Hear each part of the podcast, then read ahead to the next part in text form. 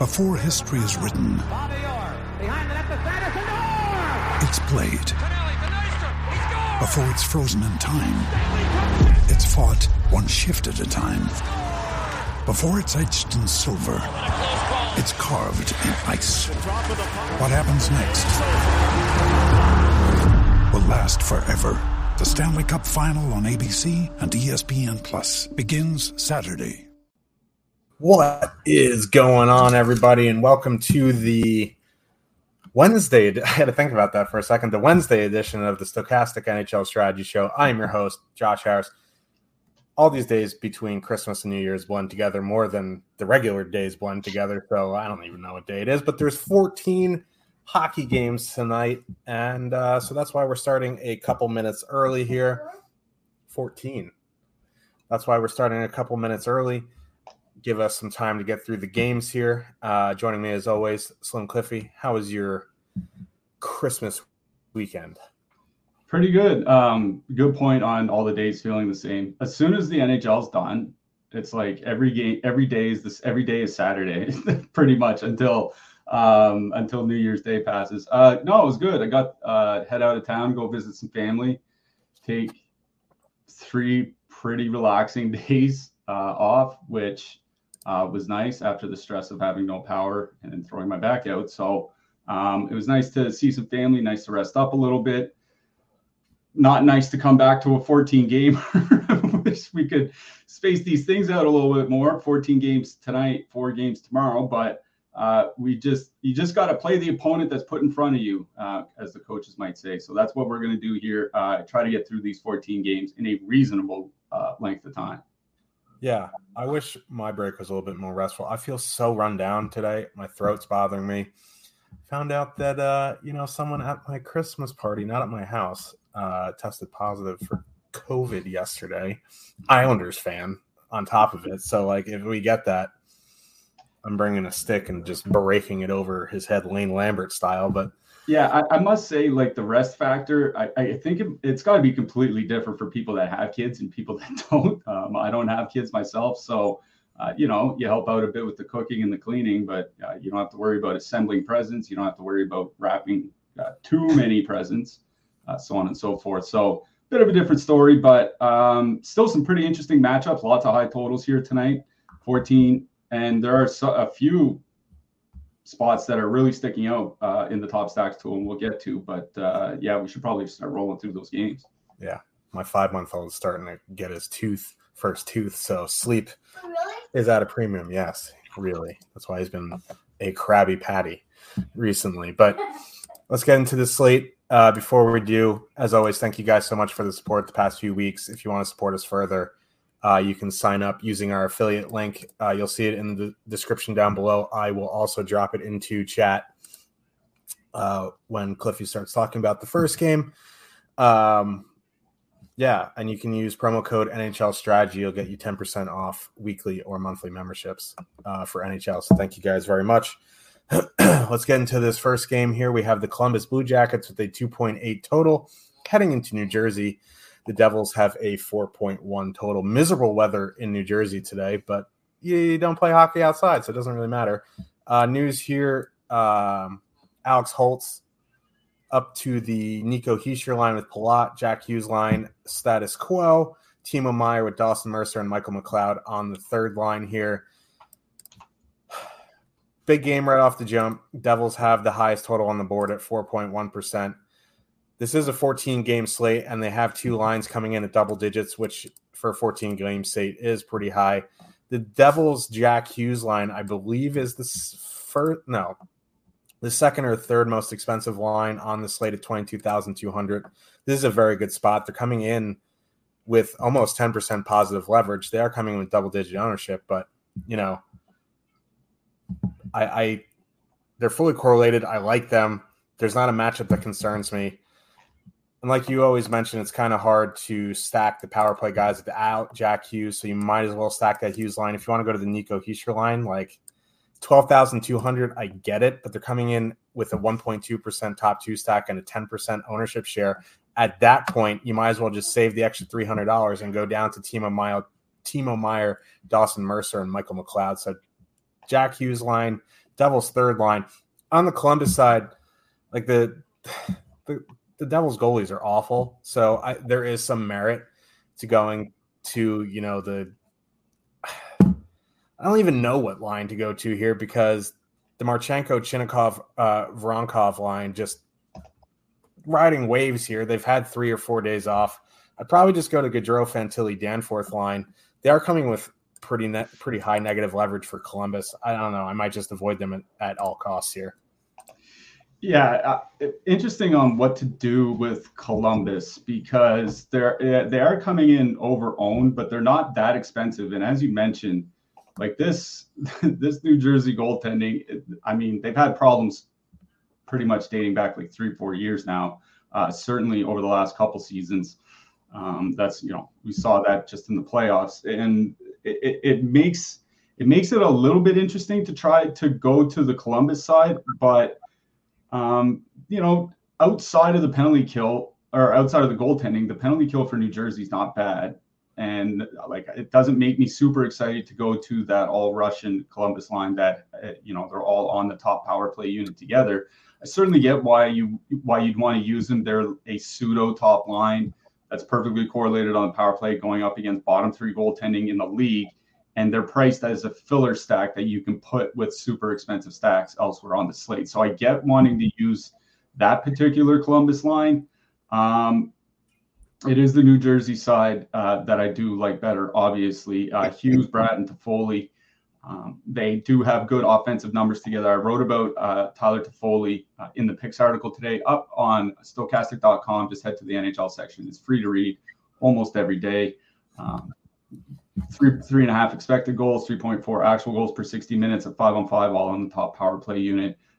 The price, you know, Tyler Toffoli is the cheapest he's been since opening night.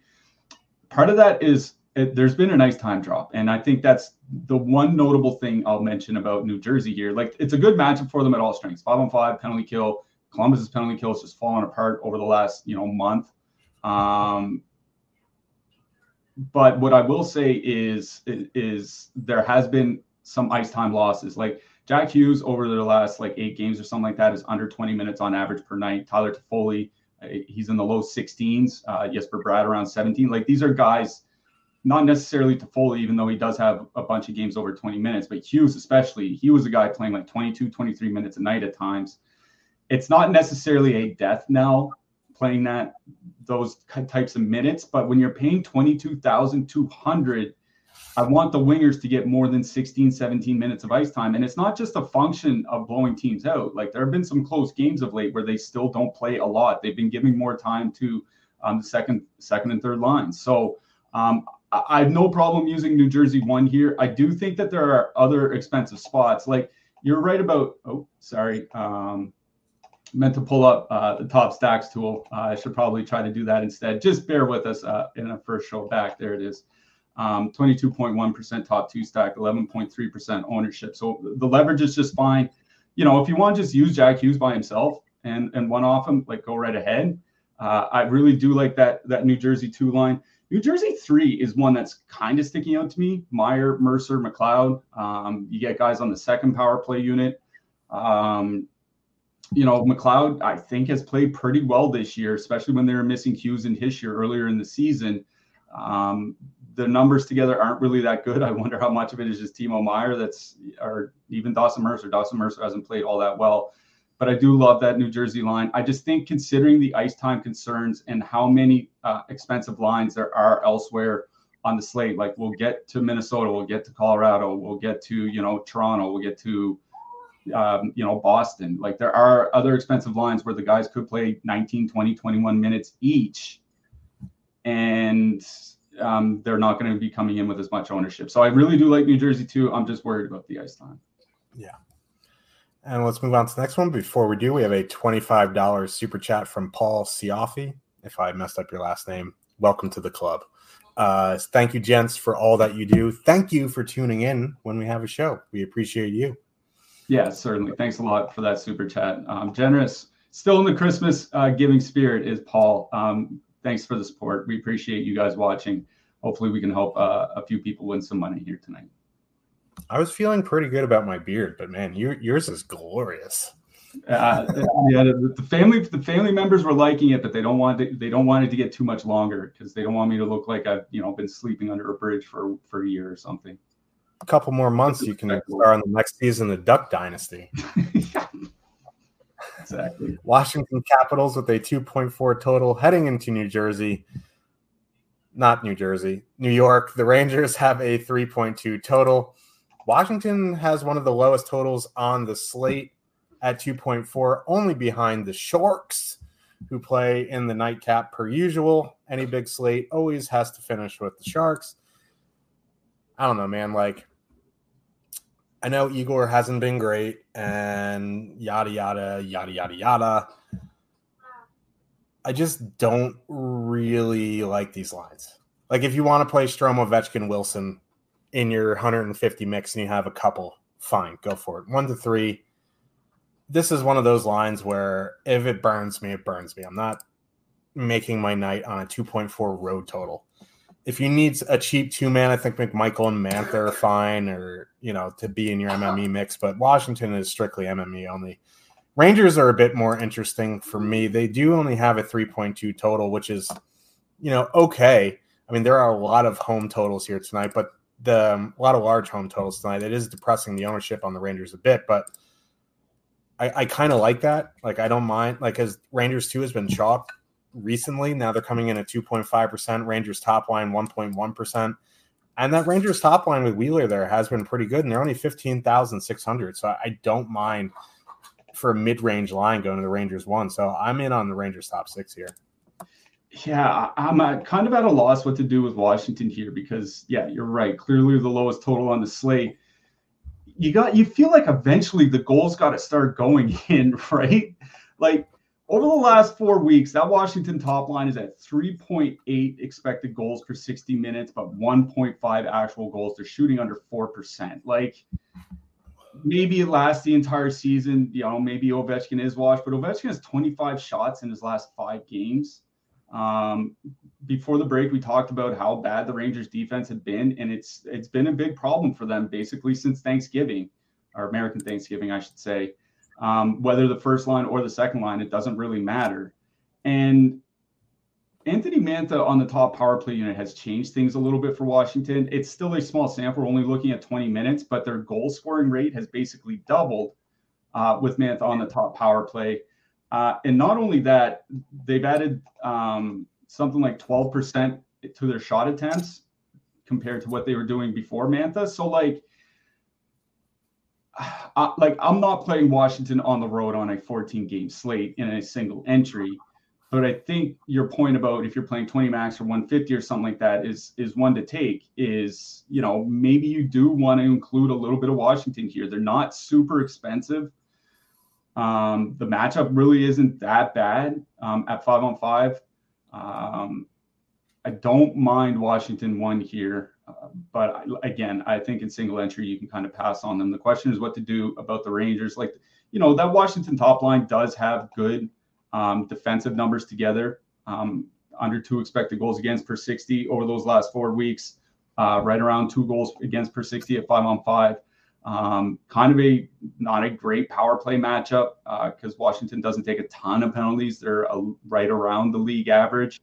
The Rangers don't draw a ton of power plays. Again, they're right around the league average. Just play the good lines. I would go back to the Rangers too, but I think this is kind of a situation where, like, if I'm in a single entry on a 14-game slate, I might just look elsewhere for my stacks. Yeah, I think, in single entry, unless you're going straight homer like me, like I mean, if I was going to go straight homer, I would put some Rangers in, but I don't think they're going to be high on my list tonight. Let's move on to the next one.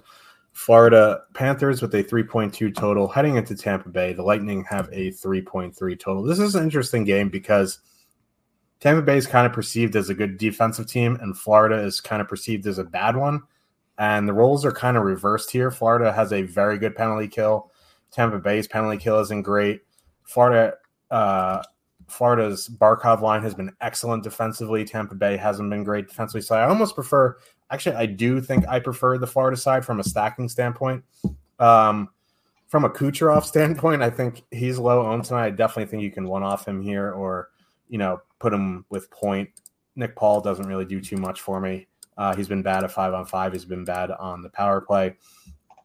Tampa 2 is a bit interesting. Hagel, Cirelli, Stamkos. But I think I'm in more on the Florida second line here for Verhaeghe, Bennett, Tkachuk.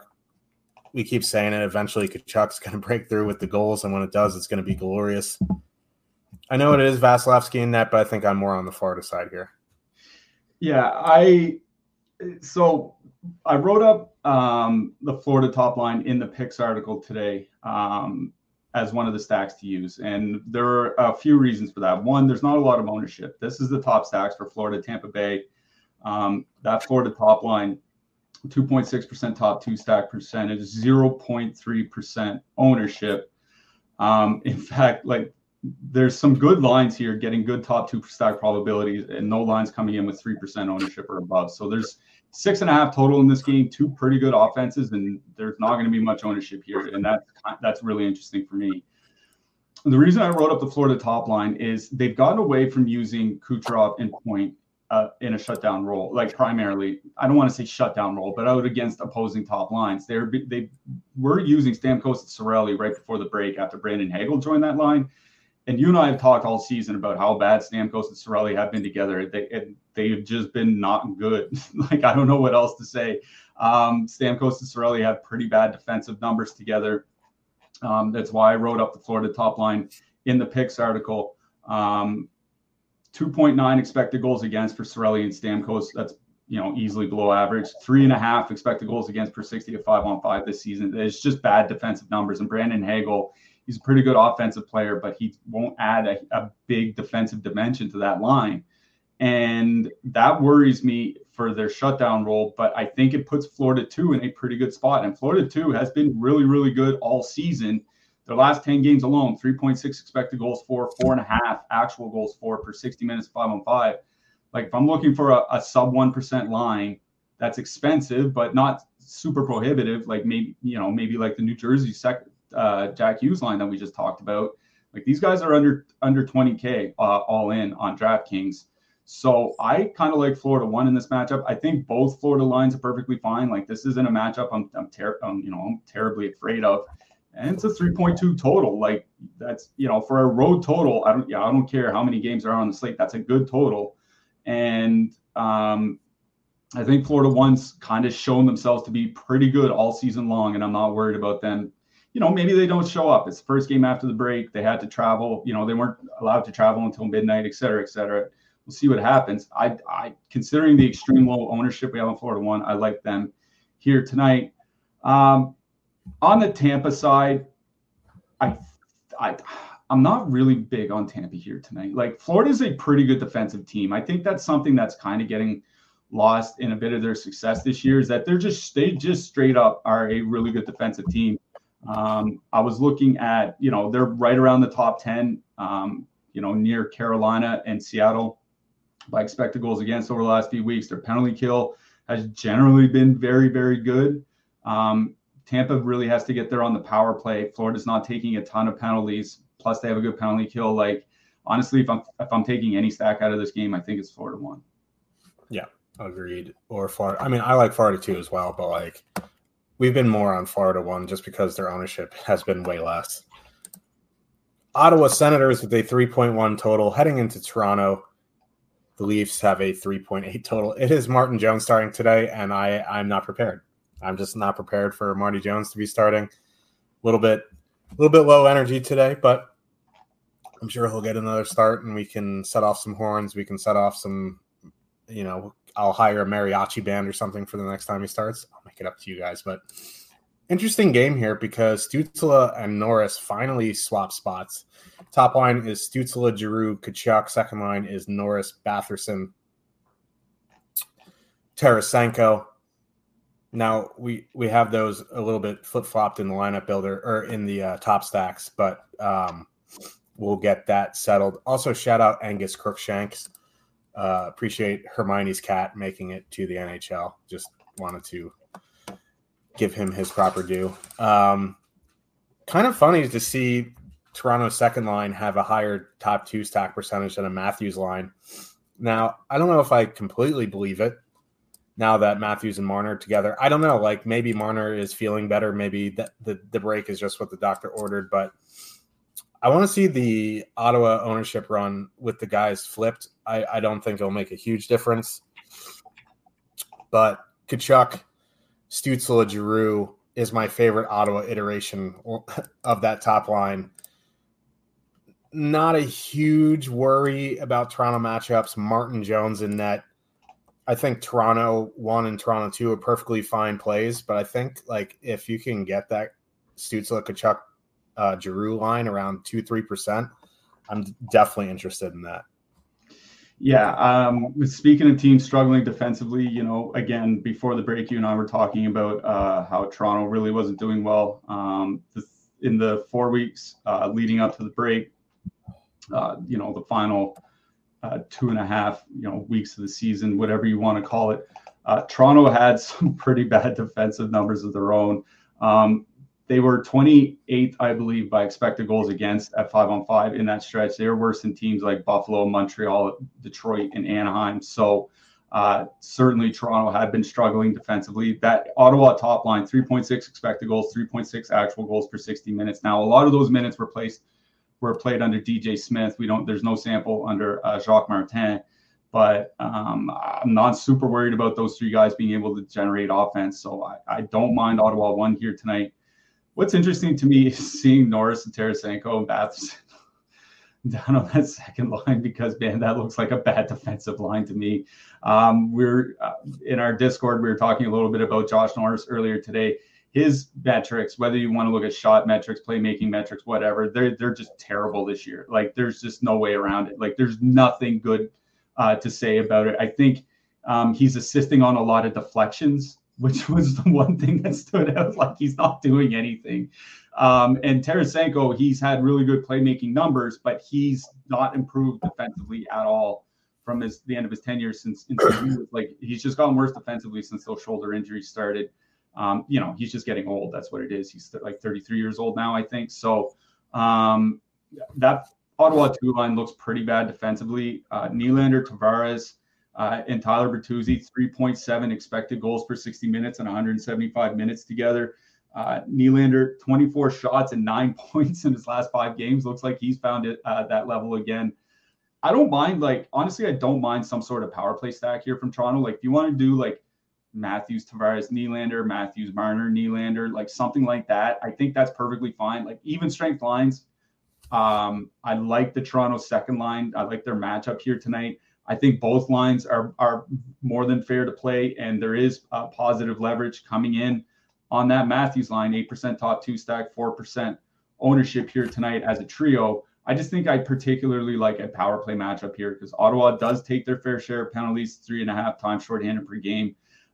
The penalty kill has like just completely fallen apart over the last, you know, like month. Another day is here and you're ready for it. What to wear? Check. Breakfast, lunch, and dinner? Check. Planning for what's next and how to save for it? That's where Bank of America can help. For your financial to-dos, Bank of America has experts ready to help get you closer to your goals. Get started at one of our local financial centers or 24/7 in our mobile banking app. Find a location near you at bankofamerica.com/talktous. What would you like the power to do? Mobile banking requires downloading the app and is only available for select devices. Message and data rates may apply. Bank of America NA, member FDIC. It's like eighth most shots against per minute. Their goals against dead last in the NHL. I do like some sort of Toronto power play stack, but I just really like the spot for the Toronto top 6 in general. I'm just watching to see how flat they come out after the Christmas break at home against a divisional rival. I hope they don't, because I think this is a really good spot for the Leafs, and especially that second line is kind of going overlooked. Yeah, I agree there. And if you are better, I do something on my Twitter called the big dog plus money prop of the night. I put out a plus money prop almost every night tonight. Matthews, they're hanging plus 190 for Matthews power play point in this spot. Against the team giving up the most power play goals against per minute over the last month. I mean, seems decent. like just for like reference, like if you wanted to do Nathan McKinnon PowerPoint point, I think he's like minus 135. Mm-hmm. So like, there you go. The Boston Sabres, man. I need a CAT scan. Boston Bruins with a 3.5 total heading into Buffalo. The Sabres have a 3 total. This is another interesting game. Like a lot of these games are good matchups. It's not like a ton of massive favorites. There are a couple, but like for a 14-game slate, I think the matchmaking is pretty decent here. Buffalo has been better of late.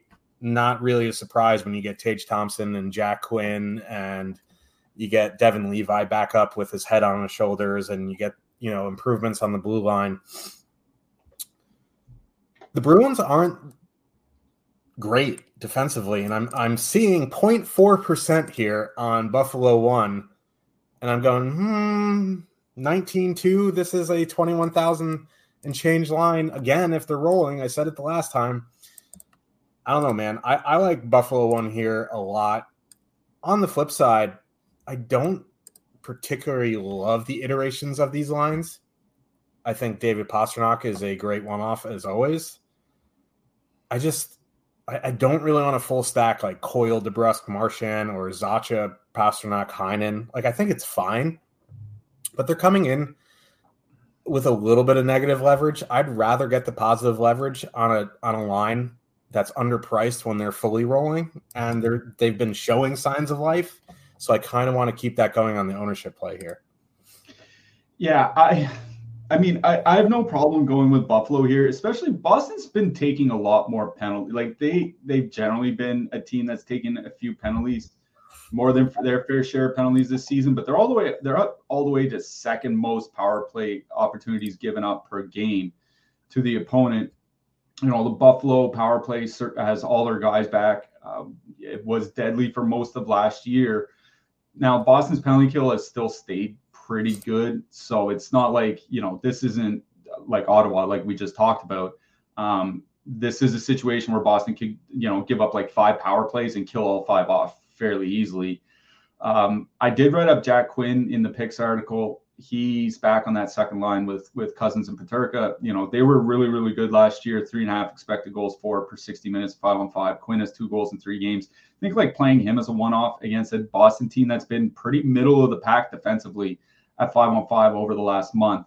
I think something like a Jack Quinn one-off certainly makes a lot of sense.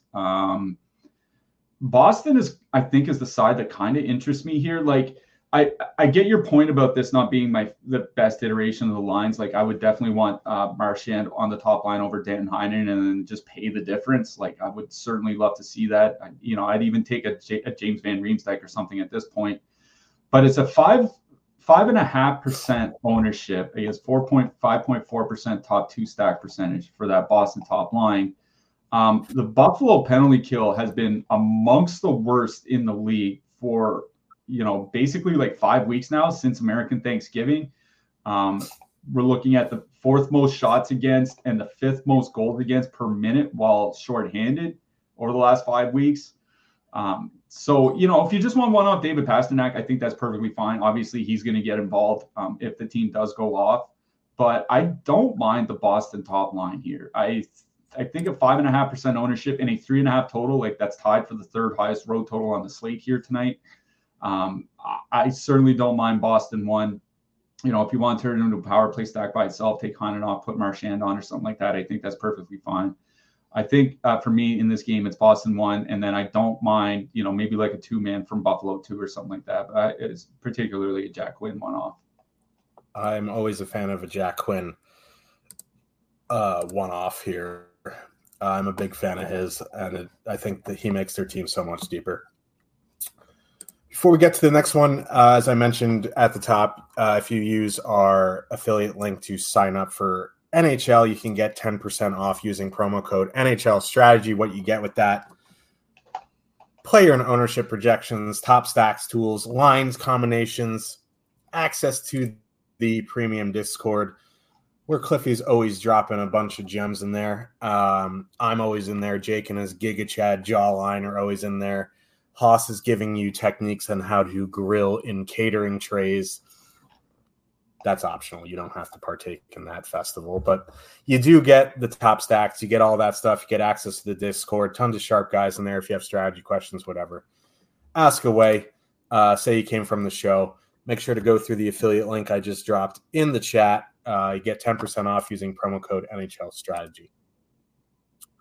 Pittsburgh Penguins with a 3 total heading into the Long Island. I met Islanders fans in the wild over the weekend.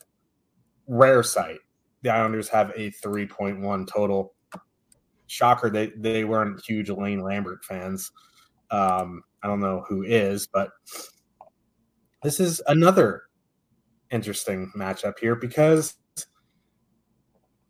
the Islanders' penalty kill is awful. The Penguins' power play is awful, although it has been a little bit better of late. Now, the teams that they played have been bad, but you know what they're doing? They're winning the draw. And if they lose the draw, they're screwed because they can't set up. They can't enter the zone and set up. But if they win the draw, they can set up and make some noise. I don't know what that is, but I don't know. I think this is a pretty good spot for Pitt 1 here. 3.2% ownership, 6.7% top 2 stack percentage. They're under 20,000. You're talking about Buffalo 1 with a discount. You're getting Pitt 1 at a discount here. It's not. They only have a 3 total, but again, let's not pretend the Islanders are very good defensively. Yes, Sorokin has been very, very good recently. He still gave up 4 goals to Carolina the other night. But, it seems like if the Islanders take penalties, they're giving up goals. I don't understand what's going on with their penalty kill. It's one of these things where, something has to give in this game. Either the Islanders penalty kill figures out or Pittsburgh power play figures it out. But with 19,400, when this line is generally 21 and change, I'll take some stabs on the Penguins' top line. On the flip side, I think there is merit to going to either of the top 2 Islanders lines. Now, I don't know if you need to do it in 1 to 3, but they do have a 3.1 total. That's nothing to sneeze at. I don't think the Penguins are very good defensively, so they do have a pretty good penalty kill. So I'd be more apt to go for the 5-on-5 lines here. And for that reason, I probably go to the second line just because they're cheaper. They're a good filler stack. And they're just better at 5-on-5. I mean, I know the top line has gotten better since Lee has gotten there. But, I think both are fine. I'm leaning towards Islanders 2, and I do like Pitt 1.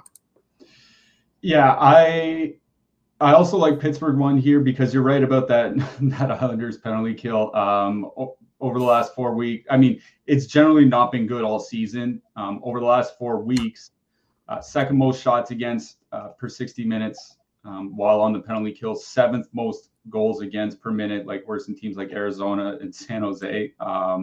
It's just been a bad PK. And the power play has been better with Pustin in there. It's still a small sample. You're talking about the bad teams that they played, like Arizona, Montreal, Minnesota, Ottawa. Those are all teams with bad penalty kills. The Islanders have a bad penalty kill. This is just another team like one of those. So I really don't mind Pittsburgh 1 here tonight. The Islanders top line is what's interesting to me because, yes, they have been a lot better with Anders Lee there. And I was just looking at, their last few weeks to see if they had fallen off after a hot start. In our last 3 weeks together, 3.8 expected goals, 6.6 actual goals per 60 minutes of 5-on-5. Those are really good numbers. Now, Pittsburgh's top line has been better defensively with Rickard Rakell there. Still not a big sample, though. And the Islanders don't really use that top line to shut down role a ton anyway. I don't mind the Islanders top line here tonight. I'm going to be honest. I don't think this is a game where I'm going to be going to get my stacks, though. This kind of seems to me like one of those, it's perfectly fine, especially with the ownership. You were talking about the Islanders ownership. There's very little coming in on the top line, and they have 3.7 top 2 stack probability. It's about the same for the Pittsburgh top line. So for ownership reasons, I really don't mind both top lines here. I would probably lean to the Islanders top line. In one of those tie-breaking scenarios, I'd always kind of lean to the home team. So I think I like Islanders 1, but if the adding Pustinen has legitimately made this power play better, like we'll need a bigger sample to figure it out, but this is a pretty good spot for it. So I think both top lines are definitely in play here, though on a slate this large, I might personally be looking elsewhere in a single entry format. Yeah, and single entry stacking a game in Long Island just is like mentally miserable. Think you know the Brooks Ghost? Think again. Introducing the all-new, better-than-ever Ghost 16. Now with nitrogen-infused cushioning for lightweight, supreme softness that feels good every step, every street, every single day. So go ahead, take your daily joyride in the all-new nitrogen-infused Ghost 16. It'll turn your everyday miles into everyday endorphins. Let's run there. Head to brooksrunning.com to learn more. Detroit Red Wings with a 3 total heading into Minnesota. The Wild have a 3.5 total. Ryan Hartman returns for the Wild. Spurgeon and Zuccarello are still out. So they're going Kaprizov, Joel Eriksson, Ak, Matt Boldy. Then they got Rossi, Johansson, and Hartman. Detroit still with the loaded top line. No one's playing them here tonight. They're $21,500, $200 cheaper than Minnesota 1, who's getting 16.4% projected ownership to 0.1% for Detroit 1. I'm not saying play Detroit 1 in single entry. I'm not saying that at all. But they are a fully correlated line against a pretty poopers penalty kill at 0.1%. Now they're on the road. It's 14-game slate. They have a 3 total. I completely get it. And they're overpriced compared to all of that. But the Minnesota Wild penalty kill is atrocious.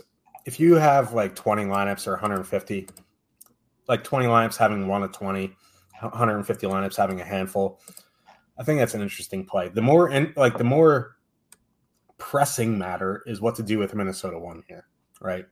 Because Detroit sucks defensively too. They do have some positive leverage, but there is Colorado on this slate. There are other expensive spots. Do you want to be paying almost $22,000 for a 16% line on a 14-game slate? I think it's warranted. I still don't know if I'm going to do it. I don't mind a Marco Rossi one-off or two-manning him with Hartman, just, getting the lower ownership. Rossi's on the top power play unit. What are your thoughts on Minnesota 1? Because I seem to be struggling with them being so expensive since they put this line together.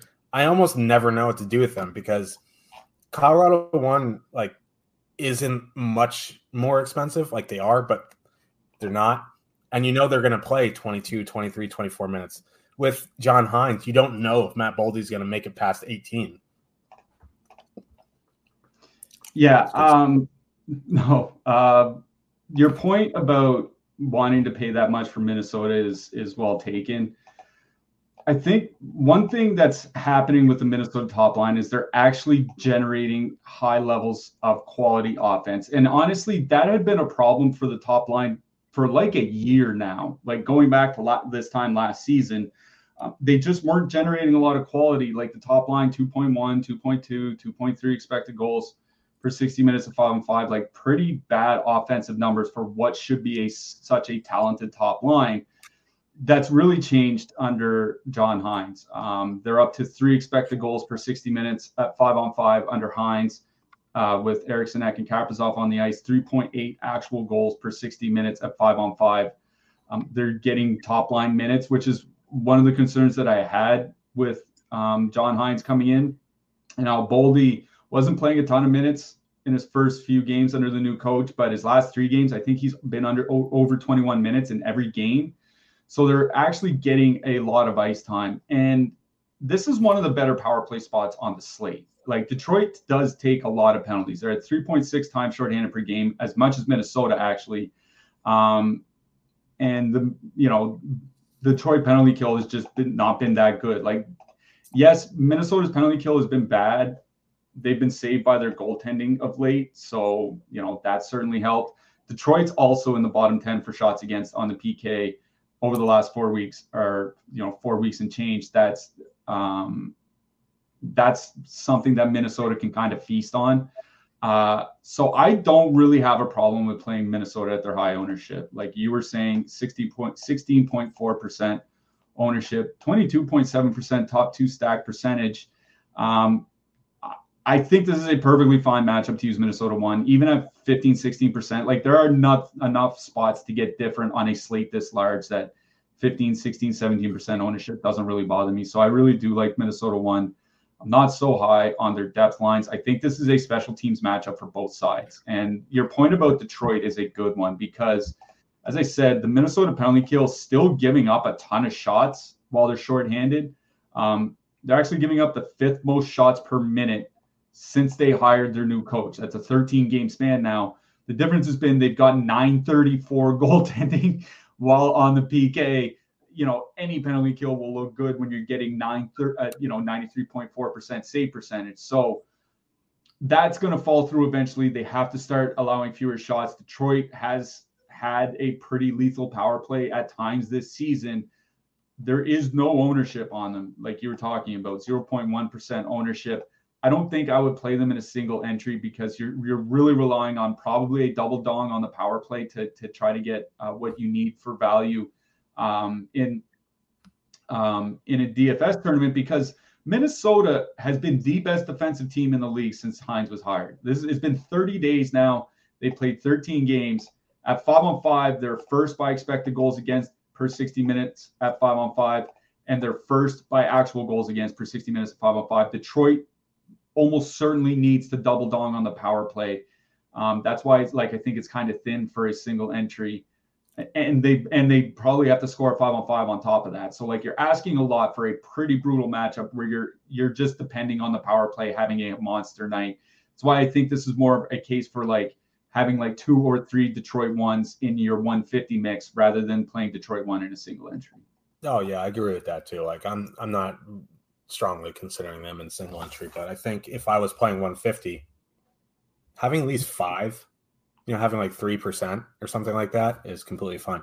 Now, I know we saved defensemen for the end, but just wanted to say there's been a ton of buzz about Brock Faber with Jarrett Spurgeon out. He plays over 30 minutes.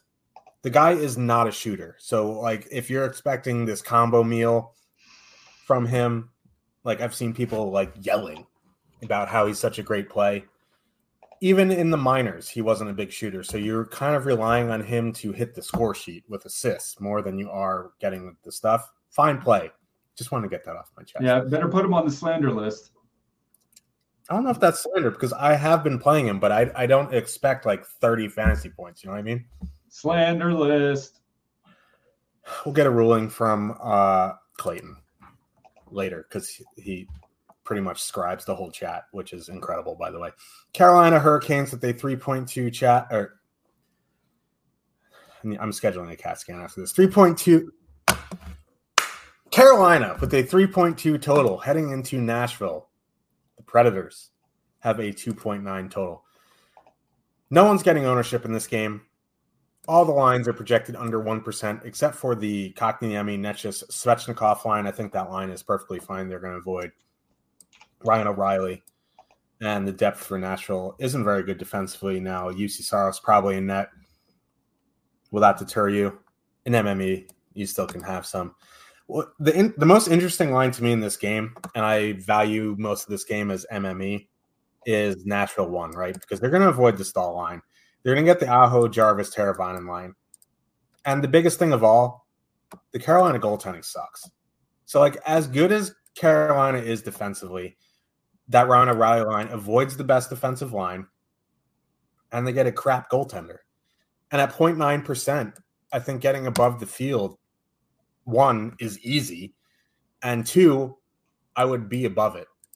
In MME, can you play them in single entry? Sure. I don't think I'm going to get there, but they are definitely a line in the mid-range. They're 17,400 that I would be considering in 20 max. On the flip side, just real quick, sorry, Carolina 1, I think, is fine. It's a pretty tough 5-on-5 matchup, but Nashville's struggled pretty heavily on the PK. So, go ahead. Sorry.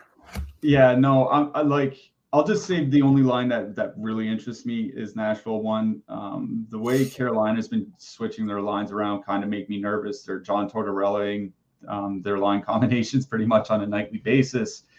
And, you know, Aho and Svechnikov, they've been doing what Carolina does, which is generate a lot of offense, but not a lot of goals. 3.4 expected goals per 60 minutes, but only shooting 6.5% together. You know, Nashville's top line has, you know, their offensive play has fallen off a little bit, but their defense is still, you know, league average. And I don't think that's necessarily good enough to warrant, you know, playing Carolina on the road when they basically have four lines that can score. That's kind of the other point here is, like, this isn't like a Colorado or even something like Minnesota that we just saw, where you could probably guess which line is going to explode if they have a big offensive night. Like, Carolina could score 5 goals here tonight, and all 5 goals either come from the defenseman or the fourth line. Like, that's just kind of the way that they play. So the only line that I'm really interested in for tournament stacking is Nashville one. Their offense has fallen off, though. Kochetkov has been better of late. Like, he had that one bad game right before the break, but he had like a bunch of good starts before that. So I'm going to be honest, like, there are enough lines here tonight that are, like, you know, under 2%, even under 1% ownership, that I think I would rather go to. This is not a spot where I'm really running out to stack forward lines. Yeah. Dallas Stars with a 3.6 total heading into St. Louis. The Blues have a 2.9 total. Another interesting game, because I believe Ottinger is week to week. I haven't seen an update on him. Stars haven't confirmed a goal yet, but most likely it's going to be Wedgwood. Now, 3.6 road total is the biggest on the night, tied with Vegas. It is the Blues. I mean, they're bad. Is this the night where you go back to Dallas one? I don't know. Like, I think they're fine. They're 18,603% projected. I just feel like going back to Sagan, Duchesne, Marchment, like, their price hasn't really moved in months. They're playing, you know, 15, 16, 17 minutes. They're not going to get the Kyrou, Thomas, Buchnevich line. Not that, you know, they're an elite shutdown line or whatever. But the depth of the Blues is atrocious. Duchesne, Sagan, and Marchment can take advantage of that. If you want to go to Dallas 1, I think, you know, this is a pretty good time at that price, at that ownership. So I'm fine with the Dallas top 6 here. I'm going back to the Blues top line. 2.9 total for a one-line team is pretty good here. So they're coming in with a tiny bit of negative leverage at 4.4% projected compared to a 3.1 top stack. 16,500. They've been playing well outside of that one game they got benched. I think that kind of lit a fire under them a little bit. But, you know, Dallas is a good defensive team, but with Wedgwood or worse than that, I'm going to take a stab on St. Louis one. So I want to mention that Dallas's top line has been generating more offense at 5-on-5. That was the one thing that was a big problem for them basically through the first 2 months of the season, was they weren't generating a ton of 5-on-5. They were still efficient with their shots, but you know, because they're generating less, they were scoring less than last year, and they're really living on the power play. Like, Robertson and Hintz have both gotten like roughly 1/3 of their production this year on the power play. And St. Louis is not a team that takes penalties. That's kind of my problem here. St. Louis is, I think they're the least penalized team in the league still, 2.73 times shorthanded per game. That's even less than Columbus that we talked about earlier. So where you have got, you know, at least 2 guys on the top line, and I think like half of Pavelski's goals will come on the power play. So like, this is a line that really needs the power play to thrive. I'm just not sure that this is a great power play spot to do it. It's kind of why I'm with you. I think I like Dallas too a little bit better here. And there are a couple reasons for that. Obviously, one, you know, the power play matchup doesn't matter as much. And two is Braden Shen and Jake Neighbors. They fucking suck. They have terrible defensive numbers together. 81 shot attempts against per 60 minutes of 5-on-5. Like, that's legitimately a good penalty kill. So it's basically a good penalty kill whenever they're on the ice of 5-on-5. 3.2 actual goals against per 60 minutes. We know how good Duchesne, Sagan, and Marchment have been most of this year. They did get broken up in the last game, but I'm not super concerned about that. Like, this team seems pretty they seemed like they really wanted to make this current iteration of the lineup work, at least the top nine as it is. So I think it's going back to our guys, Dallas too, Duchesne, Seguin, and Marchment, still getting reasonable ice time. The offensive numbers have slipped a little bit. They're under 2 expected goals per 60 minutes over their last 9 games, but you know, they're shooting over 10% because they are still such a talented line, and it's a great 5-on-5 matchup for them. I think I like Dallas 2 best here. They are coming in with negative leverage, 0.9% top 2 stack, 2.3% ownership on the top stacks tool.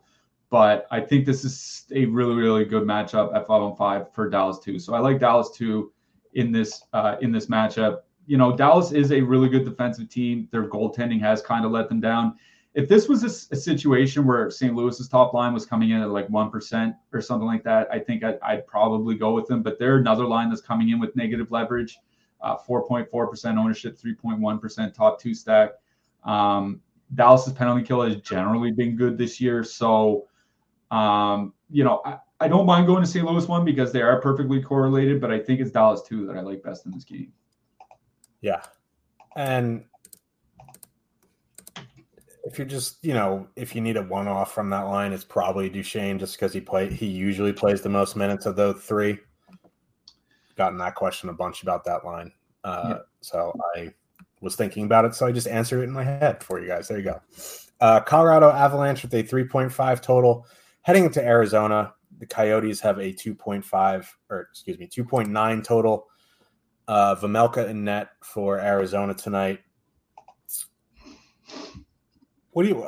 I'm out of things to say about Colorado 1. If you can fit them comfortably, you play them, especially tonight because they're only coming in with 7% ownership, and they still it's a 14-game slate, and they have a 31.4% top 2 stack percentage. That doesn't mean they're going to break the slate. It just means they have a 30% chance to be a top 2 stack, which there are a lot of stacks. There are 28 teams, 4 lines per team. Quick math, that's 132 lines. And they have 31% to be in the top 2. I think I did that math right. Yeah, I did. If you can fit them comfortably and you like the lineup, you play them. If you can't fit something you like, you look elsewhere. 25-5, it's more than 50% of the cap. What to do with Arizona? That top line has been pretty good with Kerfoot, as crazy as that sounds. They're 14,700. Their ownership is double their top 2 stack percentage, which for Arizona worries me a bit, but they are perfectly correlated. Colorado takes a lot of penalties, and their goaltending hasn't been great of late. So I think you can take a couple stabs on Arizona 1. Arizona 2 is another one of those lines that I throw into the well with Dallas 2. If you need a filler line, at lower ownership, pretty cheap. I'll never say no to Arizona 2, but I actually prefer both top lines here. Yeah, I wrote up Arizona 2 in the picks article for a couple reasons. One, they've been used more in a shutdown role of late, and that's leading to more minutes in general. They've been over 18 minutes a game, all 3 guys over the last 10 games. And you talk about how Colorado takes a lot of penalties. They do. 3.5 times shorthanded per game. I think that's the 5th most in the league, just behind Minnesota and Detroit that we just talked about. And Matthias Michelli did get moved to the top power play unit. And I think that's a big boost, not only for him, but for the power play unit, because he's turned kind of into a dual threat, both a really good playmaker and a guy that can finish. So I think, you know, him being on the top power play unit, getting Sean Durzi back before the holiday break, changes the outlook of that top power play unit quite a bit.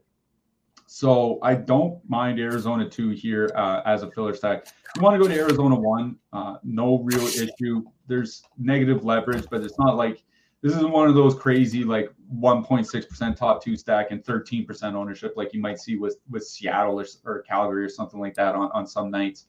But I think I do like Arizona 2 here. They've just been playing better and have a larger sample of playing well. Like Kerfoot that has helped the top line, but it's still a fairly small sample for them. It's only 75 minutes. Like we're talking about like 6 games worth of ice time. So Arizona 2 for me. And again, like you said, if you can fit it in Colorado 1, if you want just one off Nathan McKinnon, you want just one off Mikko Rantanen's up to like 4.4 shots per game or 4.3 shots per game over his last 10 games or something like that. So if you just want to one-off those guys, go ahead. It's just a matter of what you want to do with the rest of your lineup, because you're either going to be stacking a super cheap third or fourth line somewhere, or you're going to be playing a bunch of one-offs. It's not the one thing I will say is Arizona's been taking a lot fewer penalties. They're down all the way to 3.1 times shorthanded per game, which is like tied for 24th or 25th in the league. So they were in the top 10 earlier in the season. So they've been taking a lot fewer penalties over like the last 6 weeks. And that worries me because Colorado, they can get there at 5-on-5, certainly. But you definitely want it to be a better power play matchup for them. I think that's kind of the way I would put it. Arizona's penalty kill is still, nothing to write home about, but they are taking fewer penalties. And when you're paying over half your salary cap for a line, you got to kind of figure out where they can fail. And I think that would be one of the reasons. But it's still a 3.5 total. They probably can constitute like 3 out of 3 of those 3.5 goals. It's still a pretty good matchup for Colorado 1. I'll just say that, but I do like Arizona 2 here. Yeah, we need our Terry Lehkonen to come back soon, and Nishush can get like a week on the second line, because if he keeps rolling, this line's going to be 27,000 on DraftKings.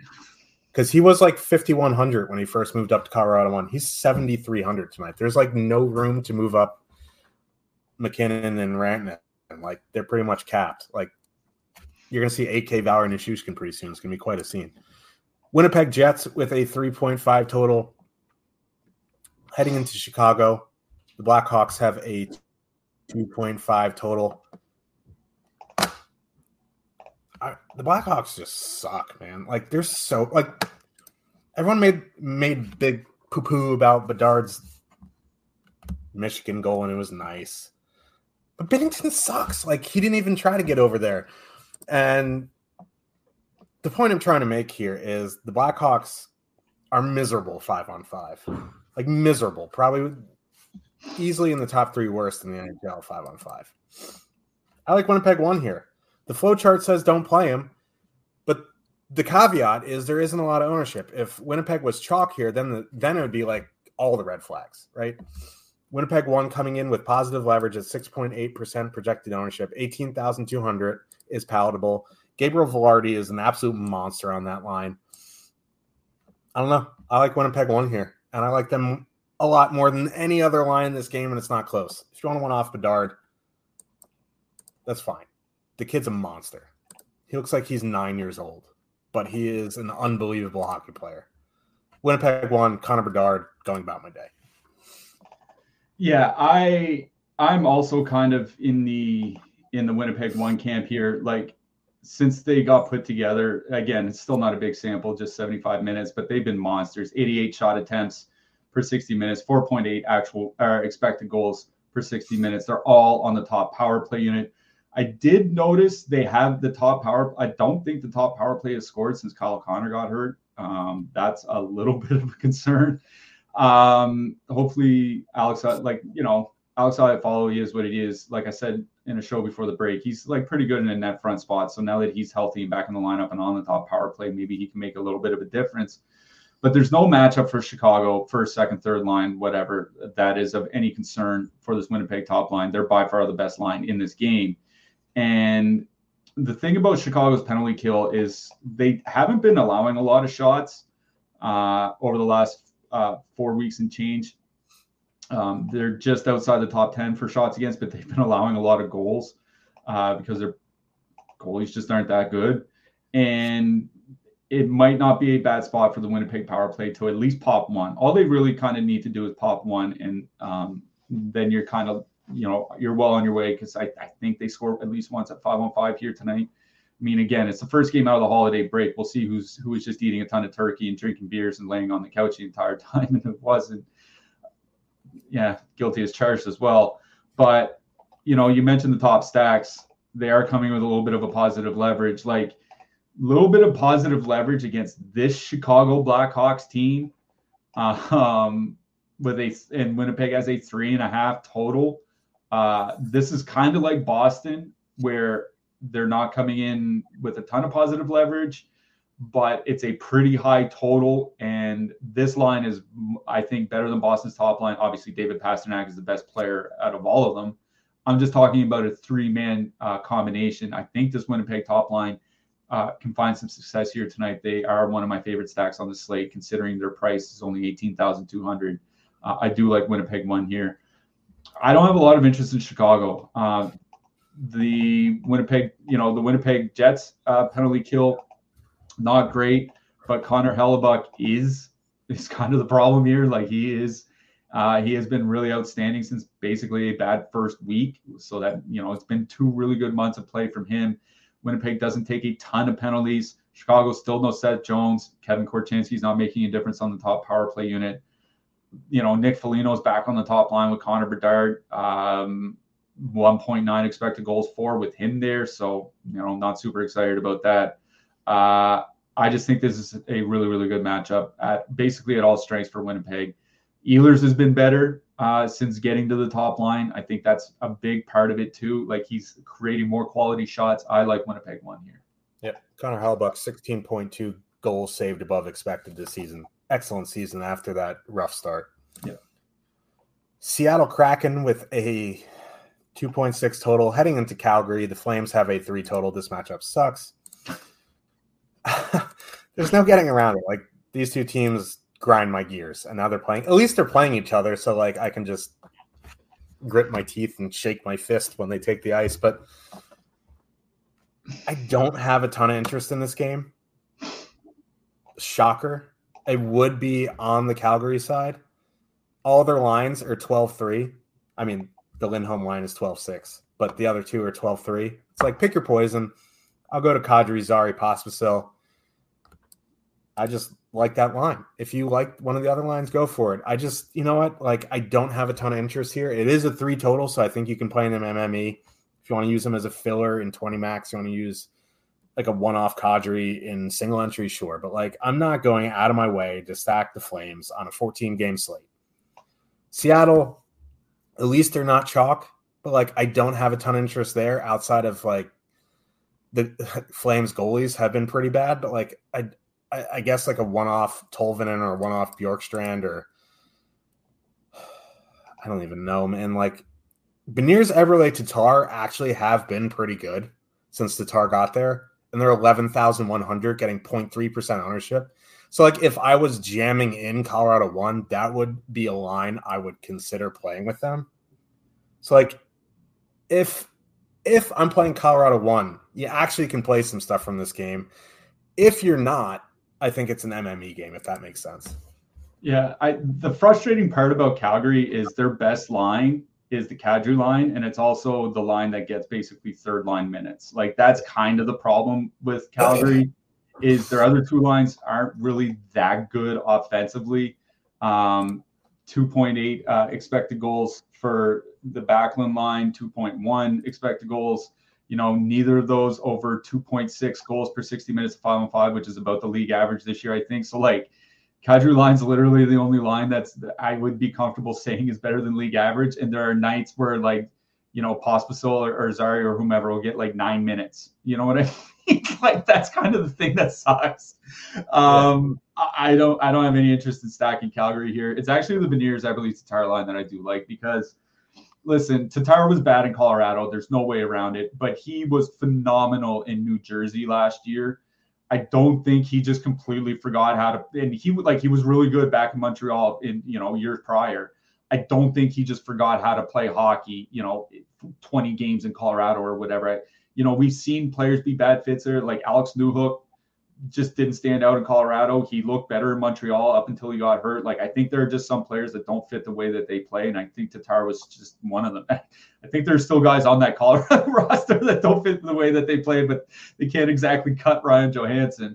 So that Tatar line you were mentioning, still a small, like a really small sample, only 45 minutes, but 72 shot attempts per 60 minutes of 5-on-5. Averaging anywhere from 15 to 18 minutes over the 4 games together. They're all on the same power play unit as well. Like, and I know, listen, Seattle's power play is nothing to write home about, but it's still a perfectly coordinated top line that could play about 17 minutes. And when you're only paying 11,100 against the Flames team that hasn't been elite defensively, that hasn't had elite goaltending or anything like that, that would be the one line, I don't mind the Kadri line either because they are still playing well. They just don't get a lot of minutes. It's the Beniers, I believe, the Tatar line that I wouldn't mind playing out of this game just because, you know, if this line is good long-term, it wouldn't surprise me because I think Tatar is still a good player. He was just in a bad situation in Colorado. And I could see them being, you know, an above-average offensive line. And an above-average offensive line that is perfectly correlated on the power play that could all play around 17 minutes at 11,100 is not something that you get a lot of. It's only 2.6 total. This is not a line I'm running out to play. They're not some secret weapon that I'm kind of holding to play with my super expensive stacks. I just think they're a line to consider, like you said, if you are playing a super expensive line like Colorado won. Yeah. New Jersey really misses Tatar. Big hole there. Dawson Mercer, not it. Vegas Golden Knights with a 3.6 total heading into Anaheim Los Patos. The Ducks have a 2.5 total. Very good power play spot for Vegas. I don't know, man. Like, one-off Marchessault, probably my favorite play from Vegas. I guess you could go, like, Eichelstone, Marchessault if you wanted to. I just, like, on this slate, I don't have a ton of love for stacking Vegas. I think they're in a very good spot, but they're one of these teams where it's just, like, you could see them winning, like, 5-1, and Nick Waugh gets a goal, and then Pavel Dorfiev gets a goal. Eichel has an assist and 2 shots. Barbers, you know, like you don't see like Eichel getting a points bonus with Stone having 2 goals and Barbashev having a 3-point night. Maybe you do, and that's a reason to play him. I think, you know, like some sort of power play stack is what I'm going to do for Vegas. On the Duck side, 13,500 for Terry Zegras-Killorn. Not saying play him in single entry, but I think if you're playing the expensive lines and you need a filler for MME, I don't mind that line. Yeah, I do want to mention Terry and Zegras because they were one of the unluckiest lines in the league before Zegras got hurt. They were at 2.8 expected goals for, only 2.3 expected goals against per 60 minutes before Zegras got hurt, by the way. 0.8 actual goals for. They were shooting under 3% on the ice together. So it's one of those spots where as soon as they, you know, started coming around, they would start filling the net. I don't know if this is necessarily a good spot for that. What I will say is that they're not typically used in a shutdown role.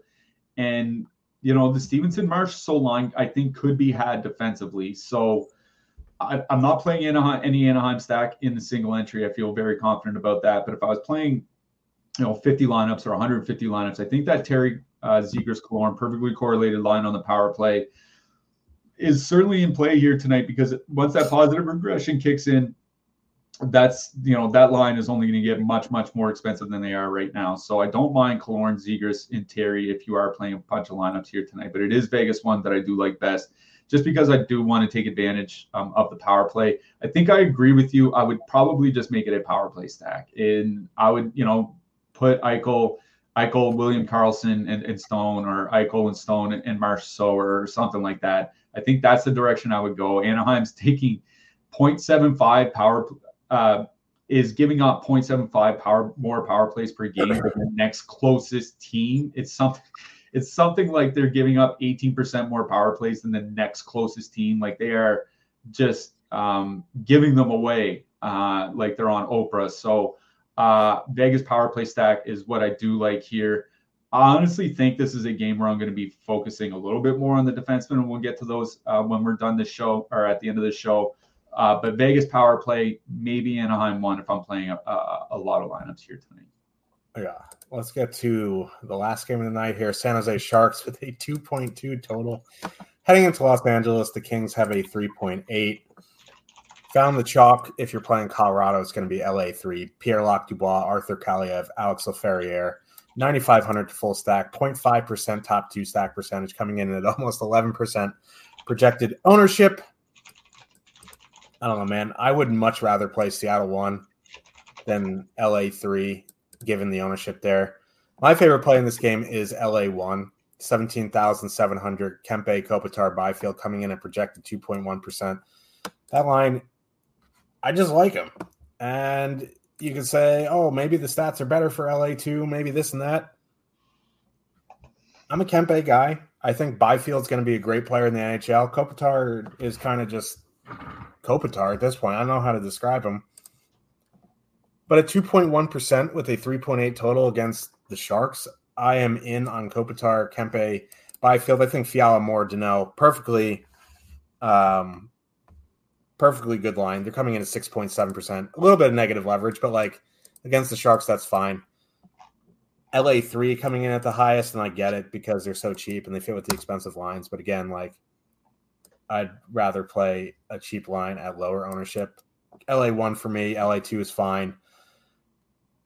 Shark side, 2.2 total. Don't have a ton of love there. I don't mind an MME taking a stab on San Jose 1 or 2, but like I'm not banking my night on playing some Sharks in this matchup. Yeah, I will say it's Dave Riddick starting for Los Angeles. It's not Cam Talbot, and Big Save Dave has not been making very many big saves. That's kind of why he's been in the AHL. And, you know, Zadina and Hurdle do have decent offensive numbers together. It's, again, in a small sample, up to 58 shot attempts per 60 minutes of 5-on-5, though. It's just a brutal matchup. The Los Angeles top line, their offensive numbers haven't been as great of late, but they're still generating 72 shot attempts. It's just been the quality that's fallen off a little bit. It's not something that I'm super concerned about. You know, correlated on the power play unit coming in at 2%. I think I agree with you. Like, I do like the spot here a bit better for Los Angeles too, but considering that the Los Angeles top line is only, what, $1,400 more expensive and coming in at a 1/3 the ownership, I'm with you. I like the Kings top line here tonight. You know, if you want to play Kings 2, Kings 3, Kings 3, I think once I get down to Kings 3, I think I would just turn it into a second unit power play stack because the Kings second unit has been getting about 40% of the power play time over their last handful of games. So you can do, like, if you want to dilute that ownership, do like Kaliev Dubois plus Trevor Moore, Kaliev Dubois plus Deneau, something like that. But it is Kings 1 I like best in this game. It's just a tremendous matchup at all strengths for them. You know, San Jose penalty kill is not good. It's just a really good matchup for a Kings top line that has been basically pretty good for like a year now, because it was about this time last year that Byfield was moved up to the top line from his depth role, and he's been there ever since. I mean, I have a hard time believing Kings 1 is going to only be 2%, but honestly, even if they're 5%, I really don't care. I really do like the Kings top line here tonight. They're also one of my favorite stacks on this slate. Yeah. You can just straight up power play stack. Like, you can add in Fiala if you got some FOMO on that second line, because the second line always comes in with the most ownership. But yeah. Coming up after us, 5:00 p.m. Eastern Standard Daylight Time. The days are getting longer. We do truly love to see it. NBA Deeper Dive with Josh Engelman and Adam Scheurer at 6 p.m. Eastern. NBA Live Before Lock with Greg Ehrenberg and Matt Bellman. So if you are playing NBA, stick around for that. Let's talk a little bit about defensemen here. Mikhail Makar tops on the board here. Again, looking at the top range, I think the few that I like the most here are Pietrangelo and Josh Morrissey. Maybe you have a little bit more expensive play that you like, but those are the two that stick out for me. Who else you liking up there and then on the way down? I mean, it was Pietrangelo, Morrissey, and Makar that I had on my list. So, like, we're all pretty close together there. In the mid-price range, the two that really – I mean, Brock Faber, he could be the highest-owned player on the slate here tonight, certainly amongst the defensemen. Honestly, don't mind the spot for Zach Werenski that much. Like, let's face it, like we said, New Jersey's goaltending has been a really big problem. And, you know, the Columbus power play has been better since they've gone to this current iteration that they've had. So don't mind Werenski. Also in the mid-price range, Jake Sanderson, Brandon Montour, both running their team's respective power plays. For Pittsburgh, I don't mind Erik Karlsson here, which feels kind of weird to say, but he's still been playing extremely well. Been shooting more. He's up over 3 shots per game over his last 10 games, so I don't mind Erik Karlsson here. Mike Riley for the Islanders. He's just been putting up peripherals like crazy. He's starting to get a bit expensive, but I don't mind him at 4K. For cheaper defensemen, I honestly don't like that 3 to 4K range here on DraftKings tonight for defensemen. There are a few guys in there, Cam Fowler, Timothy Liljegren, Eric Goodbranson, that I don't mind, Ryan McDonough as well. But it is the cheaper, like under 3K guys that I like. Sebastian Aho, the other Sebastian Aho for the Islanders. He's up around 19 minutes a game with all their injuries. He might be good for a block bonus here tonight. Darren Radish with Mikhail Sergachev out for Tampa. Radish is going to be running the second power play unit. Jordan Spence, he didn't play much in that last game right before the break. But up until then, he had been playing a lot more minutes with Vladislav Gavrikov out of the lineup. So if you need a super cheap guy, don't mind Jordan Spence. I know Gavrikov is back, but I still think it's a pretty good power play matchup for Los Angeles 2 here tonight. So I don't mind Jordan Spence if you want to try your lucky at 2,700 on DK. Yeah, don't have much to add there. Let's talk about some goalies. I was looking through to see if we got some more confirmed. We did. Connor Hellebuyck, the most expensive on the board at 8,500. I think that's a cash play. I think you have 8,500 left over for a goalie. You can play him in GPPs too, but you definitely need a shutout there. I think Swayman also fine in cash. The 8K range is a bit wonky because you have Igor Shesterkin, Scott Wedgwood, Jacob Markstrom, UC Saros, Martin Jones. I think Shesterkin's fine. I think Saros is fine. In GPPs, 7,900 Sorokin definitely stands out as well. I think Vasilevsky for the shot volume, not too bad. Then you get down into the cheap range here. I think Philip Gustafsson at 7,200, Joel Hofer and Devin Levi at 7,100. Interesting. Gibson obviously always gets shot volume at 7K. Then if it is Mackenzie Blackwood at 6,900, I will have some interest there. I'll have less if it's Kakinen at 6,700. Blackwood has been playing well. But again, it's another one of the nights. I'm a broken record. I don't think I'm going to be spending up over 8K for goalie. Yeah, number one with a bullet for me is Sorokin under 8K. Pretty good matchup against Pittsburgh. Don't mind Vasilevsky either. He's not all that expensive in his home matchup against Florida. 7,800. He's also near the top of my list. I wrote up Capo Kakinen because he's 6,700 and he might see the most volume of any goalie here tonight. It's just a matter of whether he lets in 3 goals or 6, which that's the problem when you're playing a San Jose goalie. I also have Jacob Markstrom for Calgary. Seattle, you know, maybe Tatar is going to help them generate some more shots, and Seattle's power play isn't good. So Markstrom might not face a ton of dangerous shots here tonight, so don't mind Markstrom. Connor Ingram Carl Vamelka. I had Connor Ingram.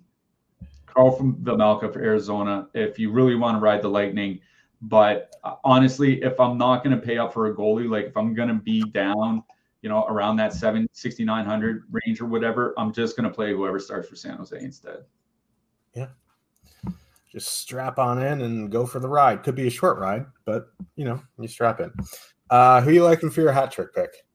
I'm going to go a little bit off the board. We didn't talk about them much on the show here today, but if the goaltending for Dallas doesn't come through, Jordan Kyrou is going to eventually start filling the net, and I'll take Jordan Kyrou here tonight. Yeah, he had a nice face turn after getting booed off the ice, after having comments about whatever. Let's see. I got to go with our flow chart boys. I'm going to go Gabriel Velarde. Ooh, I like it. Couple wingers here. Let's see what they can do. So we will be back Friday. 4-game slate tomorrow. We'll be back Friday and Saturday this week. So make sure to stick around for that. You don't have to stay in the chat, but like know that we're going to be here on Friday and Saturday. As always, share the link in the description in the chat. That helps us out. I saw we got to sign up on the show, so thank you very much. And we will be back on Friday. Good luck, everybody. Good luck tonight, everyone.